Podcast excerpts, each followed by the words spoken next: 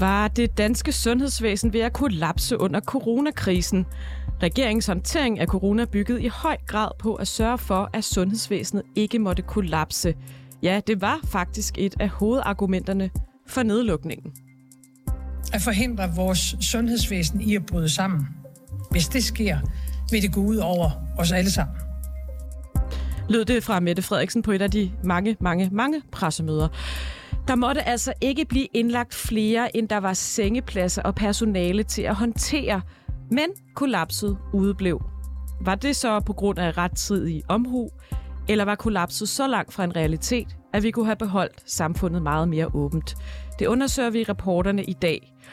Og til sidst i programmet diskuterer vi, om den danske masseteststrategi i virkeligheden var en meget dyr fejl. Det mener i hvert fald læge og vaccineforsker Frederik Schaltz-Buchholzer. Kunne vi have brugt de mange milliarder fra testindsatsen bedre? I dagens rapporterne tager vi bakspejlet i brug og undersøger, hvor tæt vi var på et kollaps af sundhedsvæsenet. Mit navn er Sanne Fahnøe.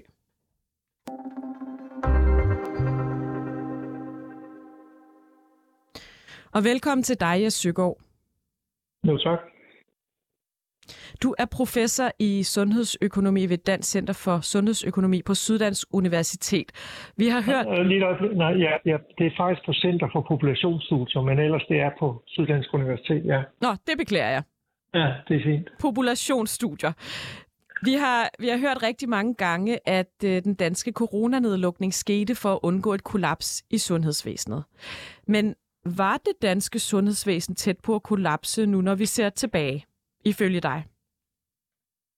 Altså ikke, når man ser på det i bagspejlet, øh, men, men jeg vil sige, der var nogle perioder under, under både første bølge og anden og tredje bølge, hvor man var meget tæt på kapacitetsgrænsen for intens, det, vi kalder intensivkapaciteten. Altså der, hvor patienter skal indlægges på øh, de her særlige intensivafsnit, hvor, hvor, øh, hvor, hvor man ligger på enestue, og der er rigtig meget teknologi omkring en, og der er stort set en intensivsygeplejerske, der, har, der, der holder øje med, den, med, med en enkelt patient, fordi de, de er så pleje- og, og behandlingskrævende. Og der var vi meget, meget tæt på øh, kapacitetsgrænsen. Og øh, grunden til, at vi ikke øh, brød kapacitetsgrænsen, altså måtte afvise patienter, det var simpelthen fordi, der var en lang række sygeplejersker, der meget hurtigt øh, lod sig omstille, altså kom under hurtig oplæring, så de kunne komme ind og aflaste de øh, dengang daværende intensivsygeplejersker. Øh, så de, det, det, det brød ikke sammen, fordi man simpelthen hjalp hinanden på de enkelte sygehuse. Men sygehuset generelt, øh, der var nogle perioder, hvor man var så tæt på kapacitetsgrænsen, især Østdanmark, det vil sige Region Hovedstaden og Region Sjælland, at man lavede aftaler om at overflytte patienter til for eksempel Region Syddanmark og Region Midtjylland. Så øh, vi nåede aldrig der, hvor, hvor det brød sammen heldigvis, men der var perioder, hvor, hvor det var tæt på. Så, så det er svært, siger du, at se overordnet på hele perioden, men, men, men så i nogle perioder var det tæt på kapacitetsgrænsen, og i andre var det langt fra, eller hvordan skal det forstås? Ja, det skal lige præcis forstås sådan. Men altså, et, et, et sygehusvæsen vil jo også kunne, det, det vil jo ikke bryde sammen, fordi man, man sådan helt i kommer ind i en permanent situation, hvor, hvor det er sådan, ja, det kan man godt, men det var ikke det, vi frygtede. Det, vi frygtede, det var, at da vi kom perioder på to-tre uger, hvor man simpelthen måtte afvise svært syge patienter. Øh, fordi det, det, det ja, vi ja, have, ja, fordi altså, måske, det... Jes Søgaard, kan du lige forklare os, hvordan definerer man egentlig sådan et kollaps? Hvad er det, det betyder i praksis? Det er, der, det er der faktisk ingen øh, god og, og entydig definition på. Altså inde i, i, i min begrebsverden, der, der, der kollapser et, et øh, sygehusvæsen, når man må afvise svært syge, akutte patienter. Øh, fordi det er helt, altså det er, det er, altså et sygehus har mange funktioner herunder, og også at tage sig af, af den øh, planlagte behandlingsbehov. Men først og fremmest så har vi, skal vi jo have den sikkerhed som borgere, at, at, at hvis vi bliver akut syge eller kommer ud for en ulykke øh, og har brug for akut hjælp her nu af højt specialiserede sundhedspersoner, det er læger, det er sygeplejersker, jamen så skal vi have, så skal vi have tillid til, at, at, at, at det er det, vi kan søge. Men var vi tæt på det? på noget tidspunkt, at vi simpelthen måtte til at afvise akutte patienter? Vi var i hvert fald tæt på at have udnyttet intensivkapaciteten fuldt ud, og det var efter, at man via en fantastisk organisatorisk arbejdsindsats på de enkelte sygehuse, fra læger, fra sygeplejersker, fra anden personale, øh, fik øget intensivkapaciteten ret hurtigt ved, at der var en række sygeplejersker, der ret hurtigt blev omskolet, øh, således at de kunne hjælpe til eller assistere på øh, intensivafdelingerne. Det er bare, jeg søger over, øh, fordi... Hvis, hvis, hvis, ja. hvis vi ikke havde gjort det, så tror jeg faktisk godt, at man kunne have set ind i en situation, hvor man havde måttet afvise patienter. Der var faktisk situationer, hvor man måtte flytte patienter fra intensivafdelinger ned til et lidt lavere specialiseringsniveau, simpelthen fordi der var sygere patienter, der skulle til. Så jeg, jeg, vil, jeg vil våge den påstand, at der var Men... et par perioder, hvor vi var meget tæt på ikke at kunne klare intensivpresset. Så, så, har, så må du lige hjælpe mig med at forstå det her, fordi ja. Hvis man kigger på, på tallene, altså ifølge Danmarks Statistik, så var der aldrig mere end et hundrede og enogtredive indlagt i respirator på samme tid. Og, og hør mig nu lige ud. Danmark ja. havde ni hundrede og femogtyve respiratorer ifølge Sundhedsstyrelsens egen opgørelse tidligt i tyve tyve, men, men med en mulighed for at udvide kapaciteten til tolv hundrede. Hvordan kan du så sige, at vi overhovedet var tæt på kapaciteten, når vi brugte så få respiratorer for eksempel, som vi egentlig gjorde? Jamen, altså, jamen det, det er jo ikke kun respiratorer, der skal jo også være personale til at håndtere de her, og derfor opererer man også med begrebet intensivpladser. Og min, det, jeg lige har sagt i det indledende, det er taget ud fra de rapporter, der kom fra, fra, fra, fra, fra det lægespeciale, der hedder Intensiv Medicin. Der kom der rapporter om, at man var meget, meget tæt. Altså det var, det var simpelthen statistikker, de offentliggjorde om, at man var tæt på, på, på kapacitetsgrænsen. Så hvad er op og ned i det her? Var vi... Synes du, det var rigtigt at nedlukke så længe, som vi gjorde, når der var perioder, hvor der var ret få, der blev indlagt, selvom at der selvfølgelig var nogle perioder, hvor der var mange? Altså, hvordan sådan, kan du sådan overordnet set sige, om det var fornuftigt at have så lange nedlukninger, når vi i perioder slet ikke var tæt på at nå kapacitetsgrænsen? Det kan du altid diskutere, om, om, om det var fornuftigt. Jeg forholder mig til, at vi var et af de lande, der havde forholdsvis milde nedlukninger. Vi havde jo aldrig en situation, hvor der for eksempel var udgangsforbud, som man faktisk havde i andre lande, ikke i nordiske lande, men som man faktisk havde i England, i Frankrig, i allerhøjeste grad i Spanien. Altså hvor man for eksempel, det var kun et familiemedlem, der måtte gå, gå ud på et givet tidspunkt i løbet af dagen, for eksempel for at handle ud, for at handle ind. Altså den slags havde vi jo slet ikke I, øh, i, her i øh, det tidlige forår to tusind og toogtyve, der var vi det første land, der åbnede helt op, øh, og, altså lukkede alle coronarestriktioner ned. Så, så, så jeg synes, præmissen om, at vi havde meget stramme restriktioner, køber jeg simpelthen ikke. Men nu taler vi om øh, kapacitet ja. i, i sundhedsvæsenet. Altså var vi på noget tidspunkt, du ved, ved at løbe tør for respiratorer, ved at løbe tør for sengepladser, ved at løbe tør for personale. Altså det er vel sådan noget af det, man måler det på. Ja, øh, og jeg tror ikke, vi var ved at løbe tør for respiratorer, men nu skal du huske, at antallet af respiratorer, det er ikke et entydigt, fordi vi havde rigtig mange gamle respiratorer, som, som intensivmedicinerne ikke rigtig ville bruge, fordi de var simpelthen obsolete. Så man skal passe på med de der nominelle statistikker. Og hvad så altså, med sengepladser for eksempel? Altså hvis vi snakker om intensivpladser, så øh, som, som jeg erindrer, de udmeldinger, der kom fra intensivmedicinerne, for eksempel Anders Perner, det var, at øh, der var perioder, hvor vi var meget tæt på en kapacitetsgrænse. Det var lidt forskelligt mellem regionerne, alt afhængig hvor meget kapacitet de havde i udgangssituationen. Men der var perioder, hvor vi var sådan øh, noget tæt på. Øhm, og øh, altså, vi skal jo altid huske, det her det er risikovurderinger. Og, og øh, det, det, man, man, man skal jo også have sådan et, altså, og det havde vi også, øh, et, et altså, hvor mange sengepladser, for eksempel, var vi fra at kollapse? Kan man, kan man gøre det op på nogen måde? Ja, altså, hvis jeg nu husker, så, så var vi noget med, øh, altså nu, nu kan, fordi det er et stykke tid siden, men altså, sådan omkring firs intensivpladser fra at kollapse. I hvor lang tid? Eller fra... Det, det kan jeg jo ikke sige, fordi vi vidste, altså du skal jo tænke dig på, vi, vi står i en situation, hvor vi skal se ind i en lidt usikker fremtid, hvor stort vil behovet være. Så vi kan ikke sige i hvor lang tid, men altså der var, der var i hvert fald nogle uger, og nu kan jeg simpelthen ikke huske, men altså jeg mener, det var hen over julen tyve tyve til tyve enogtyve, øh, hvor vi var meget tæt på, øh, på en grænse der på intensivkapaciteten. Men burde man så ikke i sådan en situation være i stand til i bedre, altså i sundhedsvæsenet at justere op og ned, alt efter hvor mange indlæggelser der kommer? Altså det, jeg, det, jeg prøver at spørge om, er, behøver man ja. at lukke så meget ned, eller burde man være bedre i sundhedsvæsenet til at have en eller anden form for fleksibilitet, når vi i perioder så, at vi var meget langt fra kapacitetsgrænsen? Jo, altså men nu, nu anholder jeg faktisk øh, præmissen om, at vi havde meget skarpe restriktioner. Altså jeg vil, jeg vil sige, i, i bagspejlet, der, der, der, der vil jeg sige, der var det nok en fejl, at man lukkede ned for i hvert fald de yngre skoleklasser, altså nul til fjerde klasse.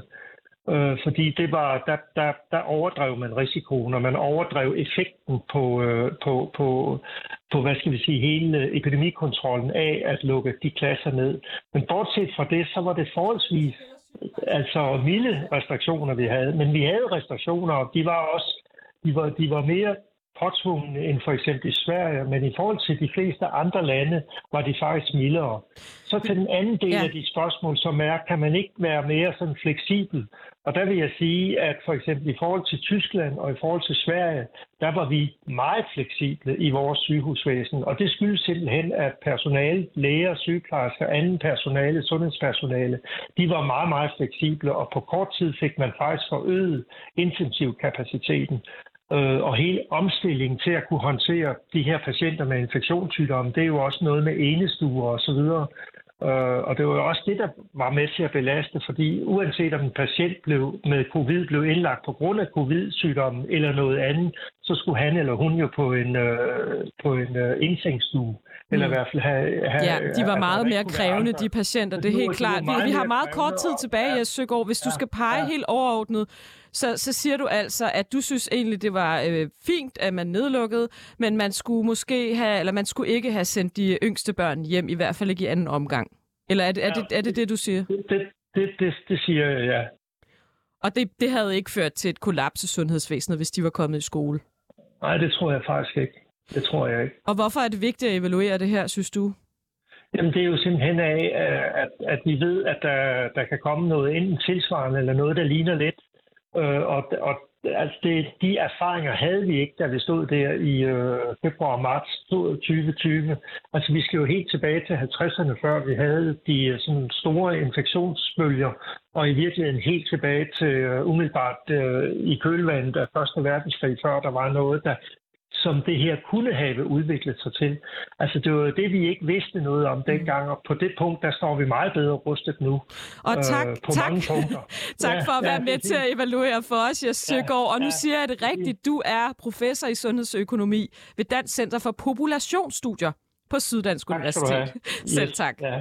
Hej, hej. Hej. Og så skal vi kigge lidt på den danske massetestningsstrategi. For det var en meget dyr fejl, mener læge og vaccineforsker Frederik Schaltz-Buchholzer. Du er med os fra Guinea-Bissau. Er det, er det korrekt? Det er rigtigt, ja. Ja, så lyden... Ja, hvis, I, hvis I skal høre en lille vifte i baggrunden, så er det fordi, der, der er rimelig varmt hernede. Okay, jeg håber, at, at lyden er okay, for jeg lytter derude. Okay. Jeg, jeg, jeg læser lige lidt op her, Frederik, fordi det var en klar strategi fra regeringen, lød det fra Magnus Heunicke, som jo var sundhedsminister på det tidspunkt under pandemien, at man skulle have en masseteststrategi. Lad os lige høre her, hvad han sagde. Det ligger som en afgørende præmis i de planer, som der regnes på nu her, at i takt med, at vi åbner øh, nye dele af samfundet, det skal, der skal følge øh, testning med. Og den her testindsats i Danmark, den kostede altså statskassen sytten komma otte milliarder kroner. Og det var markant mindre, for eksempel i de andre nordiske lande, som testede meget mere, ja, hvad skal man sige... Øh, ja, de testede i hvert fald ikke alt og alle. De milliarder kunne være brugt langt bedre effektivt, mener du, Frederik Schaltz-Buchholzer.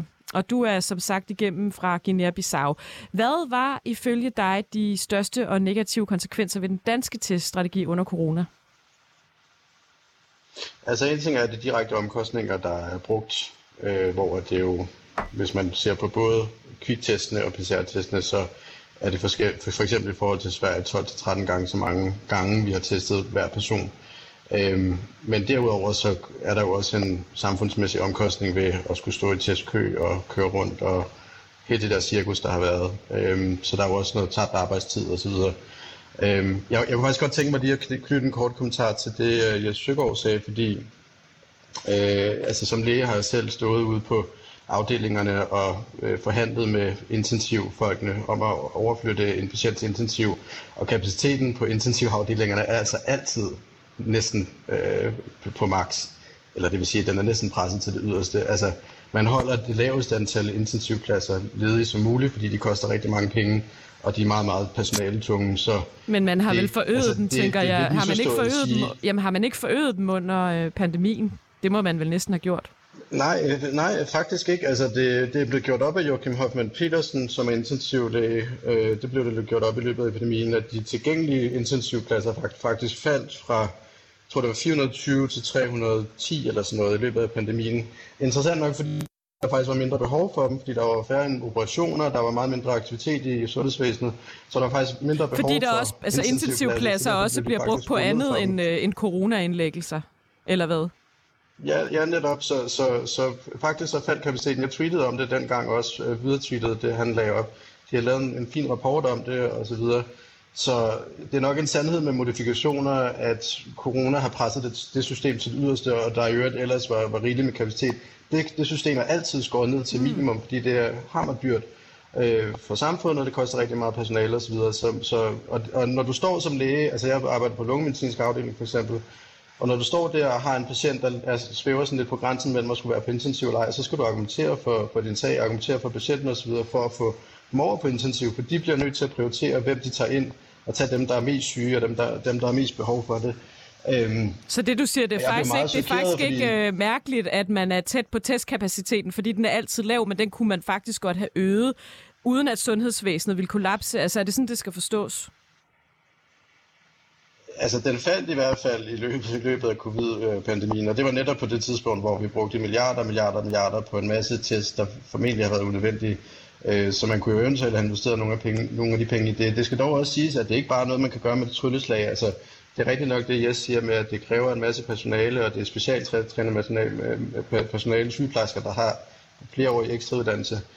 Men det er ret spøjst, at kapaciteten faldt i løbet af pandemien, og det, det synes jeg er noget, man kan se tilbage på nu og undre sig over og, og, og diskutere, om det så virkelig var rimeligt, at vi lukkede så meget ned af samfundet i så lang tid med det argument, at vi skulle beskytte sundhedsvæsenet, når aktiviteten samtidig dalede, og der ikke rigtig blev investeret i faktisk og, og, og forbedre tingene i sundhedsvæsenet. Altså det, det er virkelig det, der er det mest tankevækkende ved hele den her historie, at vi allerede havde et sundhedsvæsen, der var i knæ før coronapandemien.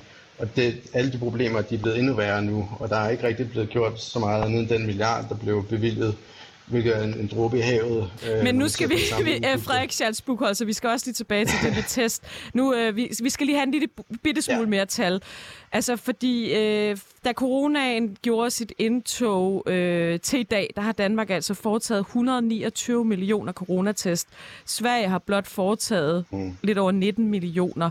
Det svarer altså til, at Danmark har testet elleve komma otte gange mere, end, end Sverige har per øh, målt en øh, ja, million indbygger. Ja, de har dobbelt stoppet så højt. Men vi bliver lige nødt til at forstå ja. logikken i det her.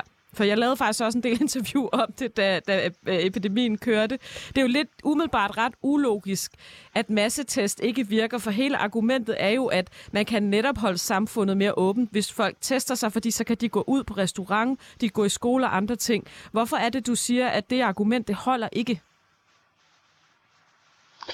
Altså, masse, masse test kunne nok godt fungere i teorien, men der er en række problemer med det. For eksempel tager det tid, før man får et svar.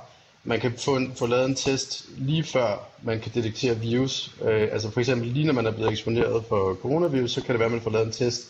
Og så er man egentlig allerede smittet, men det manifesterer sig bare ikke i prøven endnu. Og så har man så et coronapas, der gælder i tre dage, hvor man godt måske kan nå at blive smittefarlig. Man kan fange, man kan fange personen på forskellige tidspunkter i, i løbet af en, en smittecyklus. Øh, og, og så er der også det med, at parallelt med det her massetestning, så skulle der jo også være noget smitteopsporing. Man skulle gerne have fat i dem, der så er smittefarlige tidligt. Altså sådan, så det ikke er dem selv, der skal gå ind og tjekke svaret, men man faktisk, så snart svaret foreligger, så skulle man jo få fat i dem og informere dem om, hey, du skal ikke gå ud i samfundet, og altså, du har en positiv prøve. Så der er rigtig mange lag i det, hvor at det, i teorien altså det, godt du siger virke, er faktisk, at, at ja, og, og, og det er grunden til, at du har lidt uh, forsinkelse på, nemlig i forhold til at høre mig, så det er, fordi, der, det er derfor, der går lidt sekunder, før du, før du hører, hvis jeg prøver at afbryde dig. Men altså hele argumentet om at uh, holde samfundet åbent via test, det er simpelthen, øh, simpelthen en fejlslutning. Altså man kan sige, at det var jo det, der blev resultatet, at man sagde, fordi vi tester, så kan vi holde samfundet åbent. Så den, den del er jo sådan set rigtig nok, men der hvor fejlslutningen det ligger er, om kan det forhindre, at alle i sidste ende bliver smittet. Og det så vi jo, det kunne det ikke, især da omikron kom, der, der eksploderede smitten. Og det er også fordi det her smitteopsporingssystem, det blev helt overbelastet. Altså sådan som det burde have været, så burde man jo kontakte, man burde for eksempel have brugt den her C T-værdi, der siger noget om, hvor meget, hvor meget smitbar virus, hvor meget virus er der i prøven. Man kunne for eksempel have prioriteret dem, der havde meget, smid, meget virus i prøven, og smitteopsporet dem først. Fordi det vigtigste er, at det er dem, der holder sig hjemme, og ikke nogen, der har en minimal mængde virus i, i prøven. Men, men det, det, altså det er ikke sikkert, at det vil virke, men det kunne være et bud på noget, der kunne forbedre det markant. Øhm, så, har, så det system blev fuldstændig overvældet. På et tidspunkt var der jo halvtreds tusind smittede per dag. Har massetestningen begrænset smittespredning eller ej? Altså kan man sige det så sort og hvidt? Hvor, hvor, hvor har vi egentlig den der øh, dokumentation for det fra, at det gør det ikke? Det er jo nok netop det der problemet, at, at vi har ikke den dokumentation. Altså det er også derfor, jeg vil ikke sige kategorisk, at det ikke har haft nogen effekt. Fordi det, det er ret svært at måle og ret svært at evaluere, men vi kan jo se på vores nabolande, hvor vi har testet ti, tolv, tretten gange mere per person, at de har haft nogle pandemier eller epidemier, der er forløbet nærmest ensvarende, og der er ikke nogen forskel i det her øh, overdødelighed, som man måler på, eller meget lidt i hvert fald, mellem de nordiske lande. Øh, vi kan ikke sige, at vi har klaret os bedre end de andre nordiske lande. Alle de nordiske lande har klaret sig godt, og normalt vil man jo tænke mellem sammenlignelige lande som Danmark, Sverige, Norge og Finland, at hvis man havde en tyve procent forskel eller en halvtreds procent forskel i mængden af test, så ville det være en stor forskel. Men her taler vi om så mange ganges forskel, at hvis, hvis det virkelig virkede, så, så tænker jeg, at man burde nok også kunne aflæse det i tallene simpelthen, altså at pandemi, eller epidemien bare var ja, væsentligt mindre pukler og...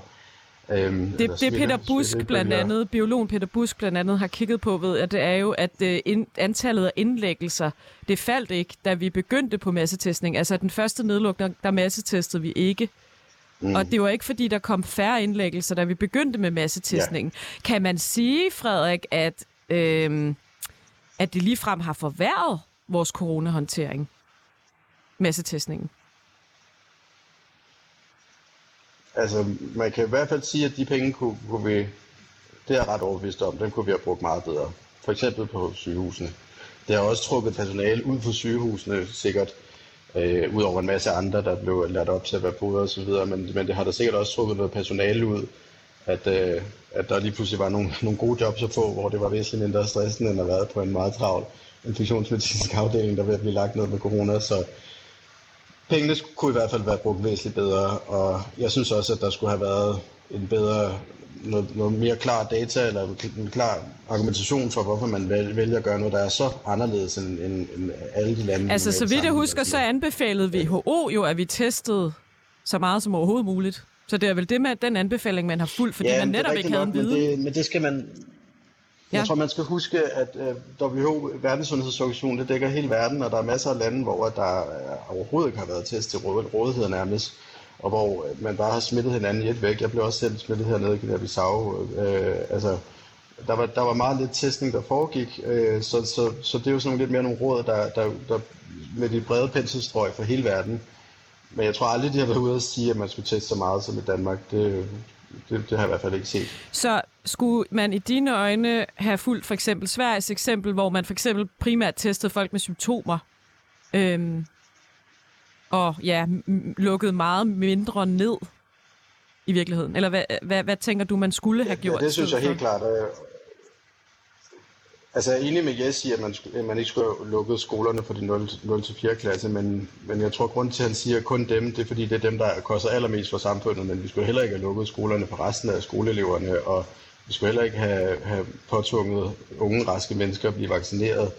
Øhm, det var også unødvendigt. Altså, eller semi-påtvunget, ikke, ved at man, man, man blev begrænset meget i sin frihed, hvis man ikke blev vaccineret øh, og skulle testes hele tiden. Altså, ja, generelt så, så, så skulle vi have færre restriktioner, og jeg synes mere og mere nu, hvor tiden går, så, så tyder det på, at, at Sverige havde fat i den lange ende. Det er i hvert fald markant, at de overhovedet ikke lukkede deres skoler som en af de eneste lande i verden. Og det tror jeg vil have, altså det at vi gjorde det, det kommer til at have nogle negative langtidskonsekvenser, øhm, som rækker langt, langt, langt, langt, langt ud over den evne til en lille bitte begrænsning i smittespredningen, midlertidigt. Det har jeg faktisk kigget på uh, tidligere på ugen her i reporterne, hvordan det, hvad det har betydet for skolebørnene. Du skal have mange tak, Frederik Schaltz-Buchholzer, du er læge og vaccineforsker. Tak, fordi du var med os uh, helt ned fra Guinea-Bissau.